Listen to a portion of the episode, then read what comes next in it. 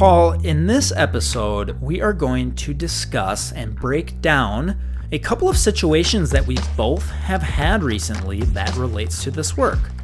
For you, you received a message on LinkedIn from a white man who questions the necessity of the work that you and we are doing for racial equity and pushes back.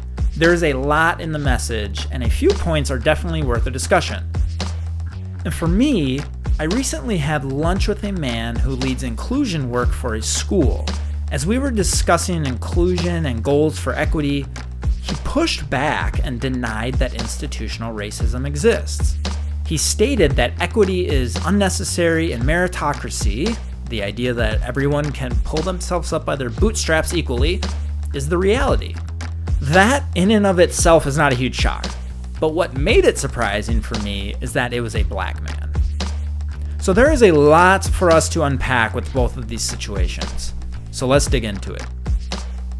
This is The Modern White Man, the podcast where myself, Paul Johnson, And me, Ken Lawrence. discuss how to be a modern white man who is anti racist, anti sexist, and understands his role in creating an equitable society.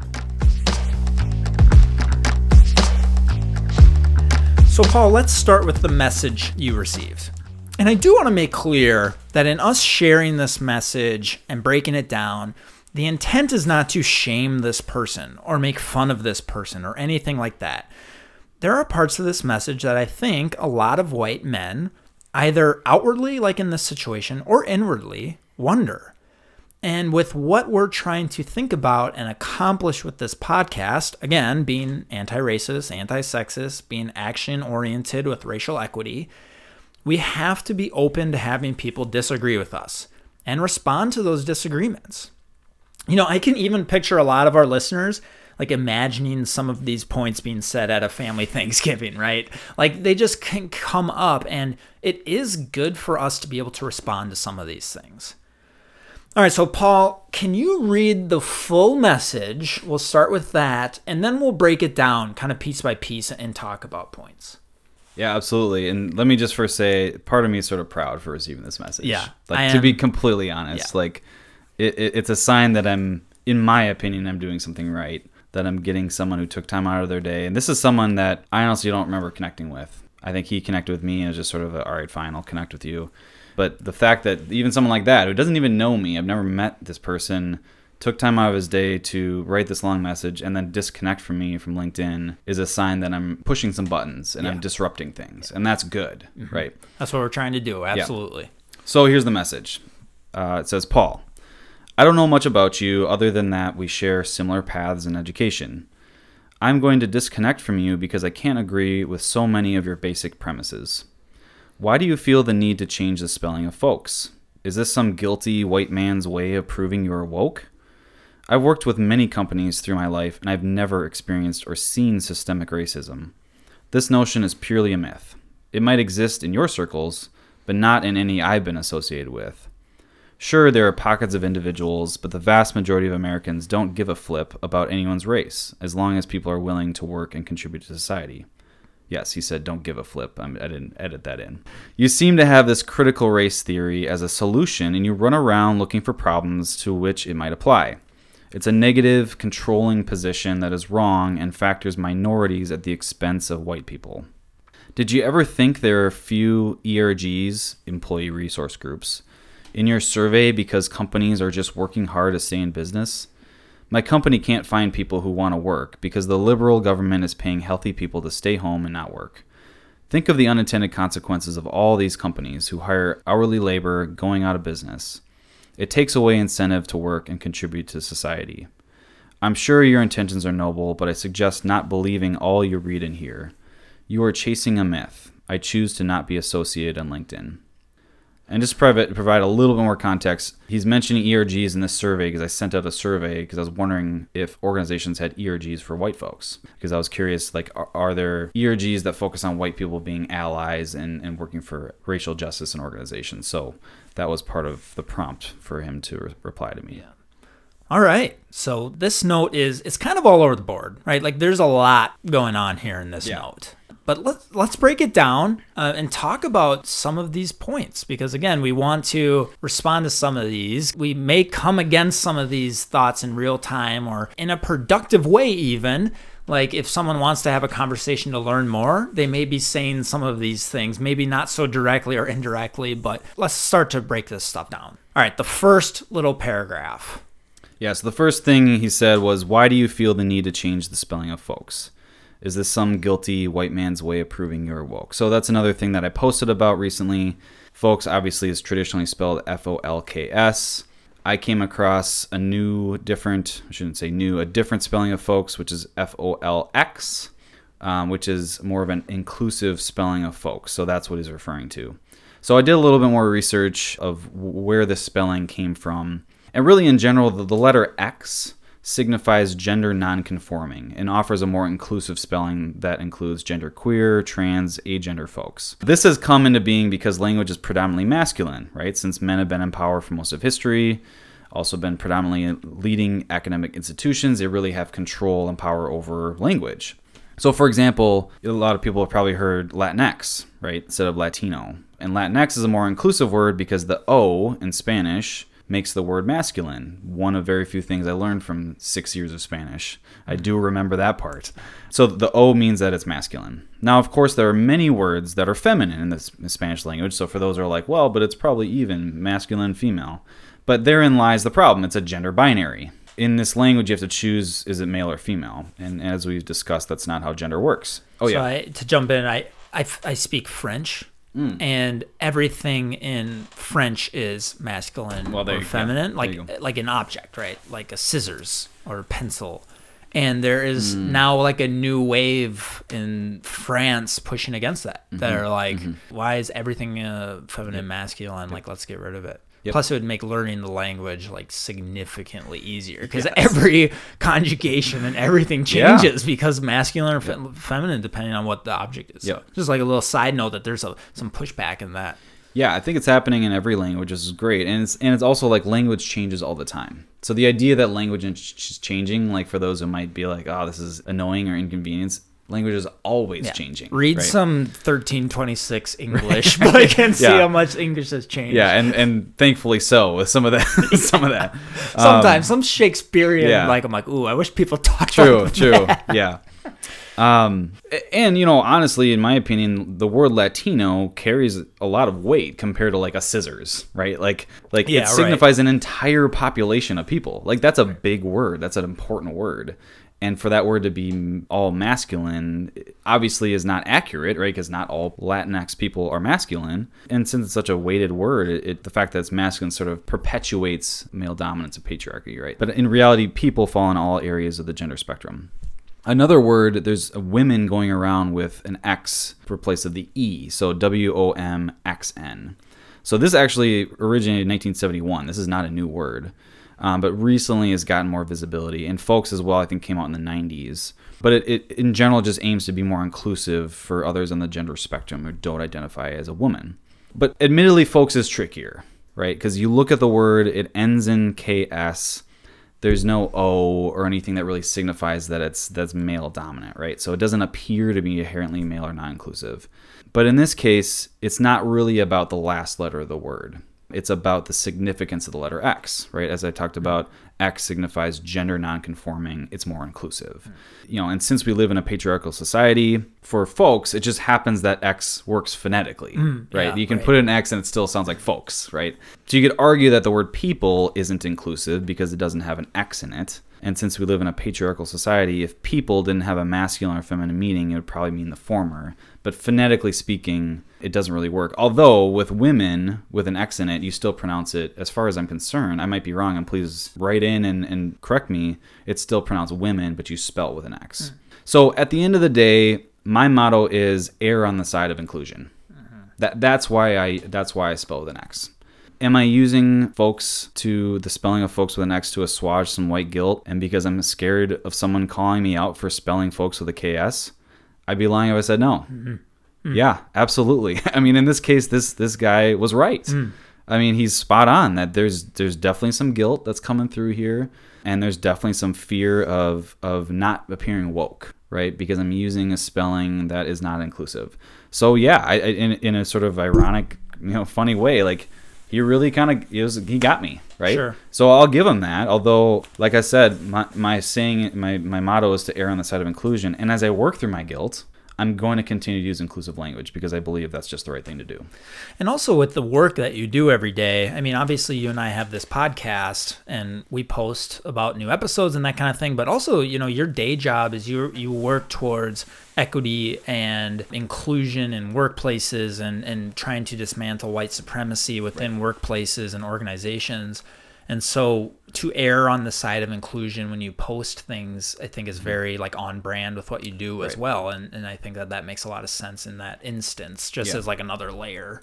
Yeah, and language has power. I mean, Right. we, we talked about power a lot in the last episode. There, there is there is power in language, right? Like just as there's power in a word being masculine, if we're able to, with enough people spelling folks with an X or Latino with an X, like over time, it'll just become normal, Right. right? And that's powerful, Yeah. right? And now all of a sudden, like everyone is using Latinx and everyone's using folks because that's just what you do, and it's inclusive of all people. So, so it is, it- you know, it is part of of using seeing language as, as having power to really change how we how we see things in our world.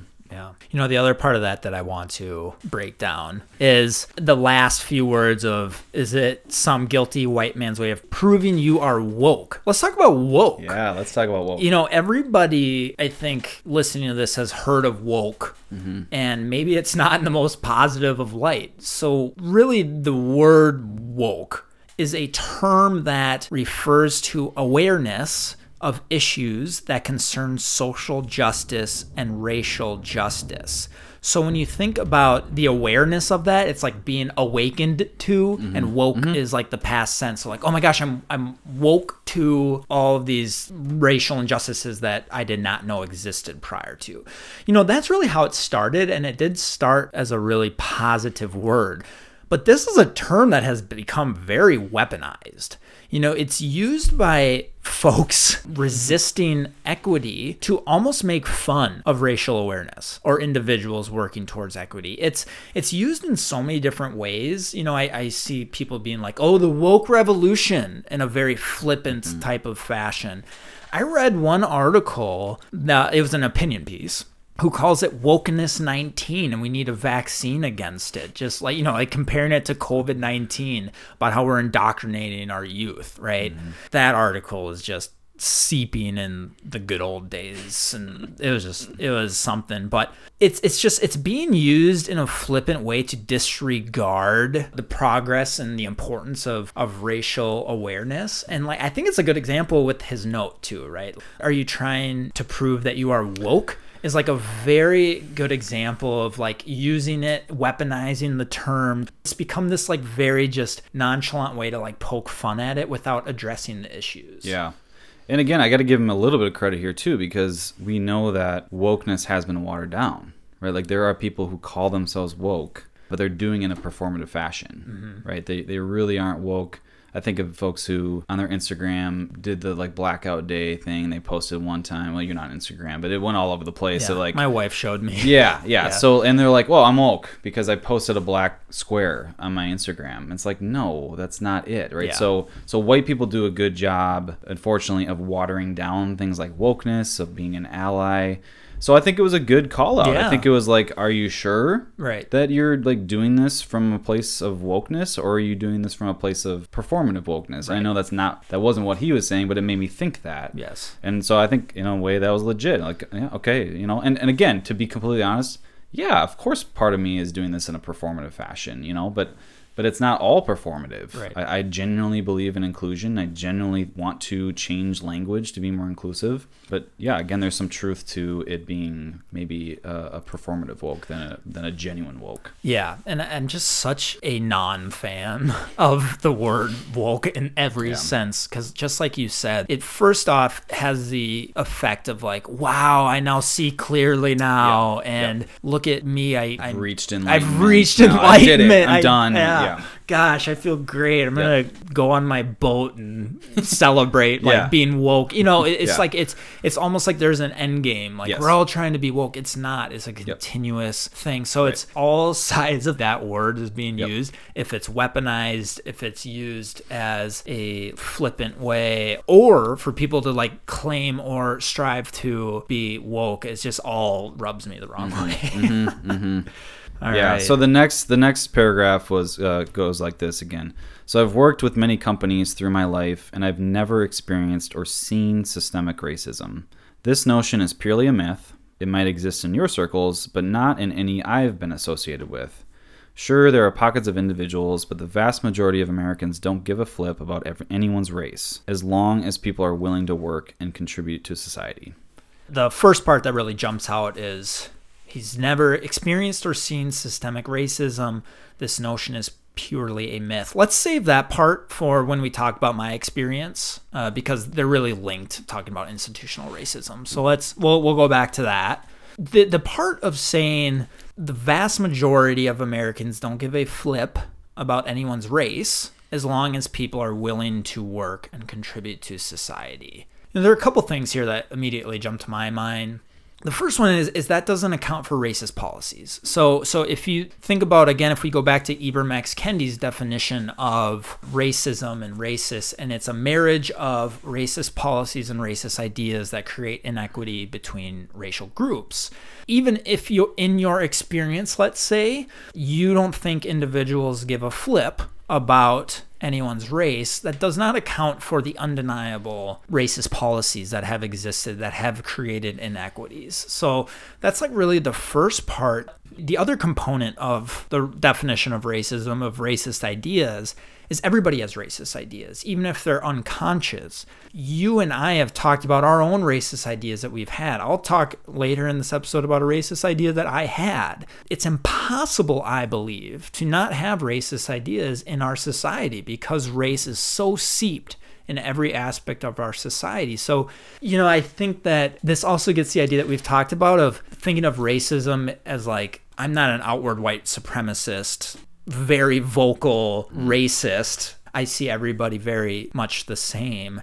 It really takes away from what racism really is. And the racist ideas that everybody has, it doesn't mean you're good or bad. One still can have inherent racist ideas that exist. Yeah. Also, what I hear in this statement is a little bit of colorblindness, right? This idea of I don't give a flip about anyone's race, like I don't see color. And, and, and you and I know how, how harmful that is. It's obviously is built in good intentions, right? Like it is speaking to a, a vision of ending racism, right? Like, and that is that is the goal. Is that like, yeah, we, we hope to get to a place where we don't give a flip about race because racism is not an issue. Yeah.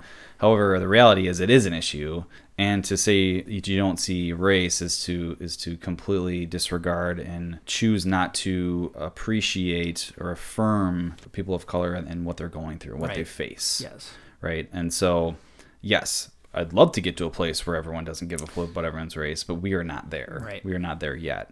And then meritocracy, sort of this like as every as long as everyone's willing to work and contribute to society, I think it, it it's sort of his his statement kind of speaks to that a little bit. This idea of you know, no one gives a flip about anyone's race. Everyone has the same opportunities to get ahead. As long as they're working hard, they're contributing. That's all I care about.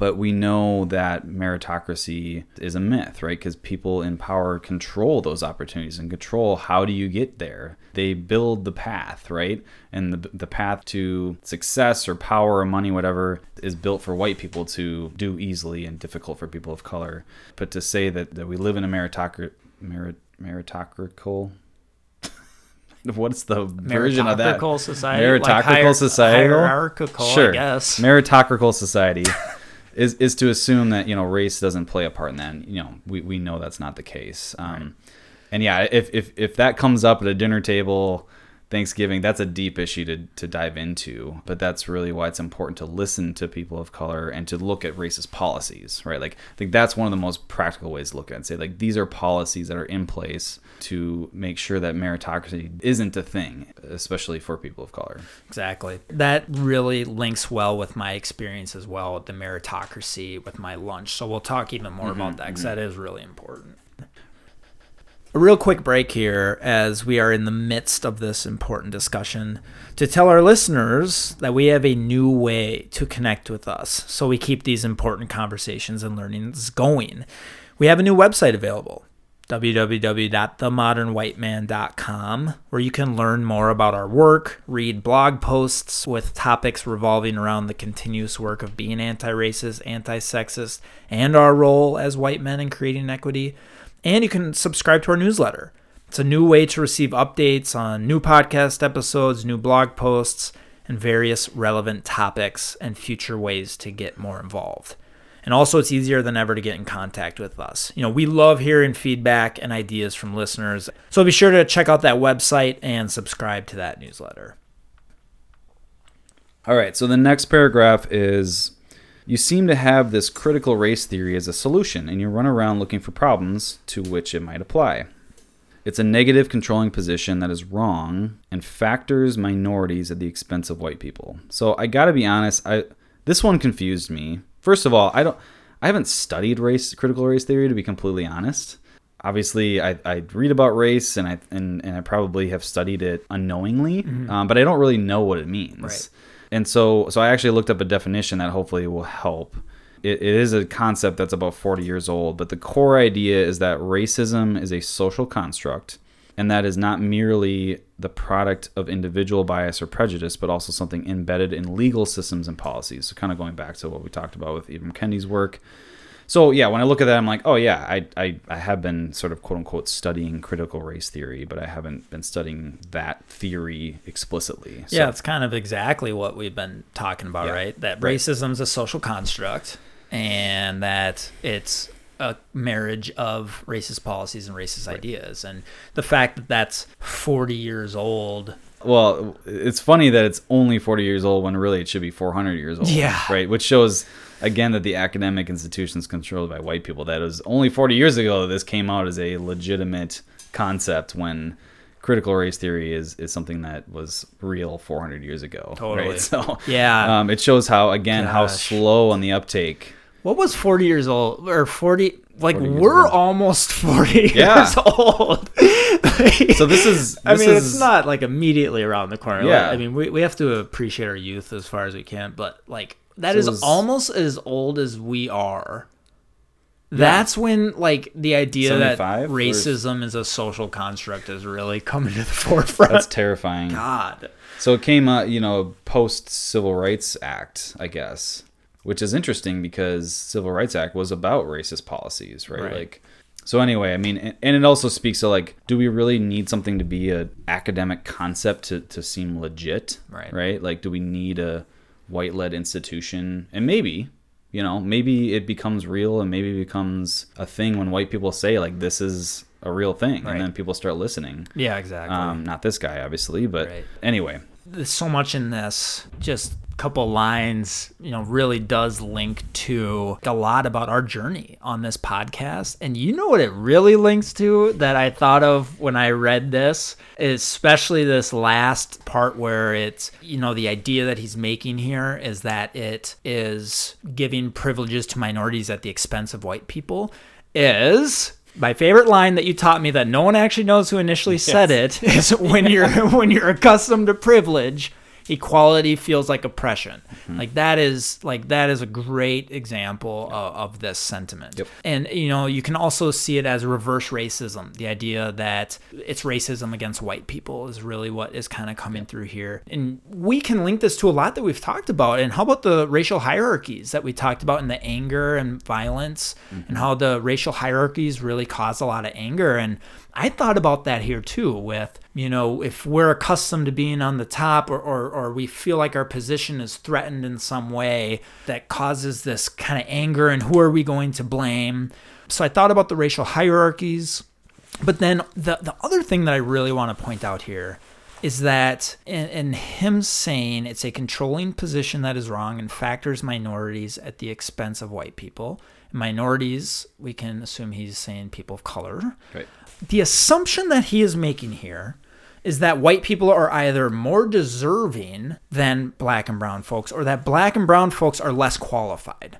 This is something that really must be checked. If I was having this conversation with this individual in person, you know, and he mentioned that, I would ask, can you explain how it is at the expense of white people? You know, I feel like that's a mm-hmm. really good open ended question because then they mm-hmm. can really mm-hmm. dig into like, what did make me say that? How is it at the expense of white people? Because what I really think it is, is he is just has these unconscious prejudices that white people are more qualified no matter what. He's just making this blanket statement, assuming that people of color are less deserving and white people are really suffering because of it.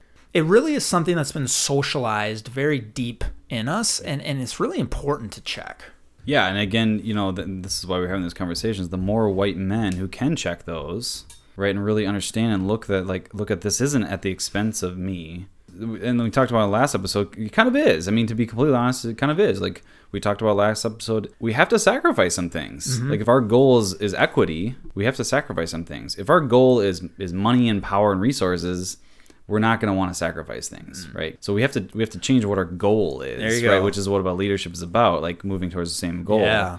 So yeah, it, to be completely honest, sometimes it is at the quote unquote expense of us as white people. We might have to give up our position or give up money or give up comfort. And we need to also look at the big picture and we've talked about this before too of how ending racism is good for everybody, Right. including white people. Yeah, like redefining sacrifice. And I love how you say not looking at what we lose, which is easy, but what are we gaining? Right, right, exactly. And the and the more white people or white men who do this, because we do hold so much power and so much, we have so much stuff we can sacrifice, right, compared to other people. The more white men who can get on board with saying, yeah, okay, I'm willing to sacrifice some of my money and to give money to these institutions, or sacrifice some of my time to be more anti-racist, or to sacrifice this position or the speaking opportunity, like because we we are hoarding all of those things, right? The more white men who can get on board with that, the better. Yeah. All right, so last part is Did you ever think there are few ERGs, again, employee resource groups, in your survey because companies are just working hard to stay in business? My company can't find people who want to work because the liberal government is paying healthy people to stay home and not work. Think of the unintended consequences of all these companies who hire hourly labor going out of business. It takes away incentive to work and contribute to society. So honestly, I, I'd love to hear your thoughts on this because I was a little bit confused about this. But so again, an ERG is an employee resource group, which is groups that that meet. And honestly, I've never been a part of an ERG. I know they exist, especially in larger organizations. Affinity group is another way of calling it. So most ERGs and organizations have, you know, sort of like there's African American ERGs, there's Latinx, there's LGBTQIA. So there's a shared identity, and they meet, and there's there's funding within the organization for them to meet. So again, like I said earlier, I asked the question: Are there ERGs for white folks, for white folks to learn about anti-racism and how to be an ally? So, so that's what prompted this. One thing I did kind of bring out of this is, or, or thought about, is this idea of like healthy people staying at home and not working, quote unquote, not working. It's because, and I just recently kind of seen a lot of things come out on social media on this, but it's because they can get more money in unemployment. Mm-hmm.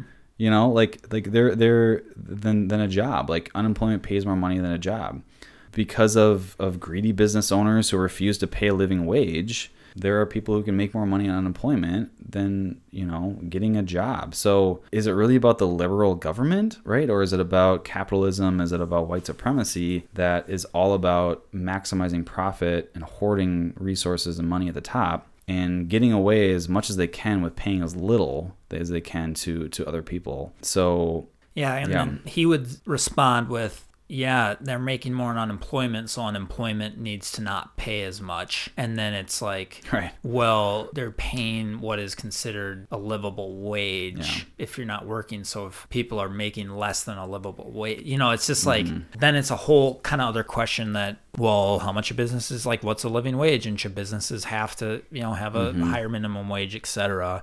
But I think you're right. Like thinking about what does that say about how much people are making when they work? I think that's an interesting Mm-hmm. question.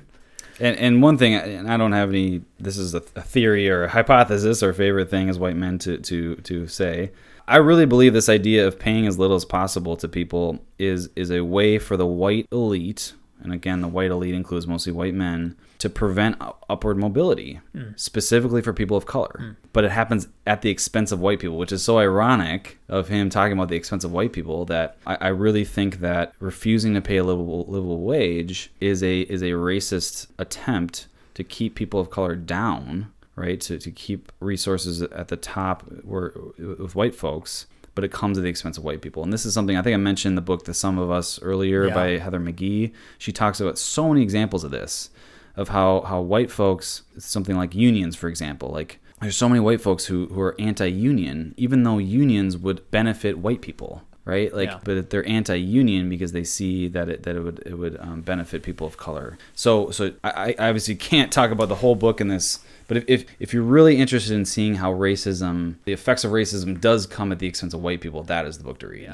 Because it really does. Yeah, Um, right. And that's what's ironic about his statement is that, that actually being more racist, perpetuating a racist society, that will cause more uh, consequences for white people. Yeah. And you know, with that, what I'm picking up here, and you could maybe call this a hypothesis on my part, but I'm picking up on some fear and anger here. And again, I'm linking that to our episode on the racial hierarchies and how that causes fear, anger, can lead to violence. But you know, he mentions my company can't find people to work and the threat of going out of business because they can't find workers like that's scary stuff like if you have a business no matter who you are and it's you're struggling threat of going out of business can't find workers but like what's happening then is as we talked about in that episode is you have to find something to blame either you're going to take it out mm. on some something or someone else or take it out on yourself Yep. and he's taking it out on a couple things here. Mm. You know, the the liberal government. So he's finding something. Again, we're, we're trying not to be like political, you know, Yeah. too political on this podcast. So we don't really have to go down that road. But you know what I really want to bring up here is why do you think he's bringing this up at all here? So so think about that because it started with institutional racism, right? And then he jumped to this last paragraph, and it's like if we stopped and said, "All right, let's think about what is the reason he's bringing this up? This should have nothing to do with race at all. And yet he's bringing it up. So to mm-hmm. me, mm-hmm. that tells me that once again, he is unconsciously thinking that people who are staying home and not working are people of color, mm. right? Which is not the reality. Mm. And it's the idea that there are people living on welfare. Yeah. They're taking our taxes. They're choosing not to work, and he is having the unconscious mm-hmm. idea that they're people of color. Mm-hmm. When in rea- that's not the reality, mm-hmm. first of all. And white people have a lot of handouts as well. But that's what race has done. We Yeah. we talked about this how race creates these divides between uh, people in maybe lower socioeconomic classes or however we can put the wedge of race in, in people here. And I really think that this is a really good example of that. And, and it's unfortunate that the racial hierarchy exists in the first place because, you know, in searching for something to blame, I think that's really where he went. Yeah, I think you're, you're spot on there. The, the race, and that is a racist idea. The racist Yes. idea that black, brown folks are lazy. Yeah. Right, Well, that- the, the welfare, uh, what's like the thing they say? Like Welfare the, queen. Yeah, like yeah, exactly. And and there's so many Mm-hmm. racist ideas around that. Yeah. It is it is really strange that he brought that up, and I'm yeah, and that's why again, like I said, I was really confused by that paragraph. I wasn't really sure what he was getting to there. It sounded just more of a like he's just he's experiencing insecurities and fear and, and anger about his own fears about losing his job and and somehow linking that to, to race or critical race theory. Like you said, searching for something or someone to blame, which is as we talked about in a previous episode, like that's what white men do. Like if we feel like we are falling short, if we're failing, we need someone to blame. And that's either ourselves or other people. And that's to basically take out our anger and frustration and say it has to be your fault because there's no way it's my fault. Yep. Because I'm a white man. I should be at the top. And so the reason I'm not at the top is because of you, right? And so it, it it- yeah, and it again goes back to how racism is is harmful for us Yeah.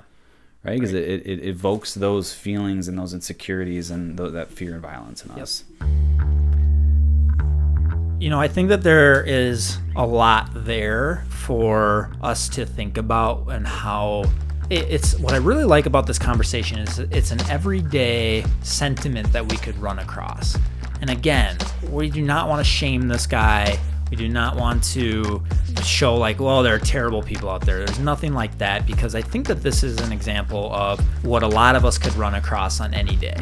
And, and so for us to be really mindful of that, And it's good for us to be able to respond to that, you know, and for us to think about all that we've talked about in our past episodes, kind of wrapped up in like, yeah, here's how it's manifesting and how we can think about it. So I think that's really helpful. You know, I really think that with my experience, there's more to build on this, and I think we should have a part two, or else we're just gonna be laying way too many bombs on our listeners and these two. But again, like with my experience of how a black man is denying institutional racism and how that links with this note as well, there's really a lot of thoughts that go into that. So let's do a part two in a future episode. That's a little teaser to that conversation because that'll be important for us as well yeah, so until next time, let's keep learning, stay humble, and do the work. Thank you for listening to The Modern White Man. Please connect with us on our website, themodernwhiteman.com, where you can learn more about our work, read blog posts with topics revolving around the continuous work of being anti racist and anti sexist, and subscribe to our newsletter to stay in the loop with various relevant topics and future ways to get more involved. As always, if you are enjoying this podcast, please subscribe, rate, and share, both individually and on social media. That's how we get the most traction. After all, the more white men that have these conversations, the better.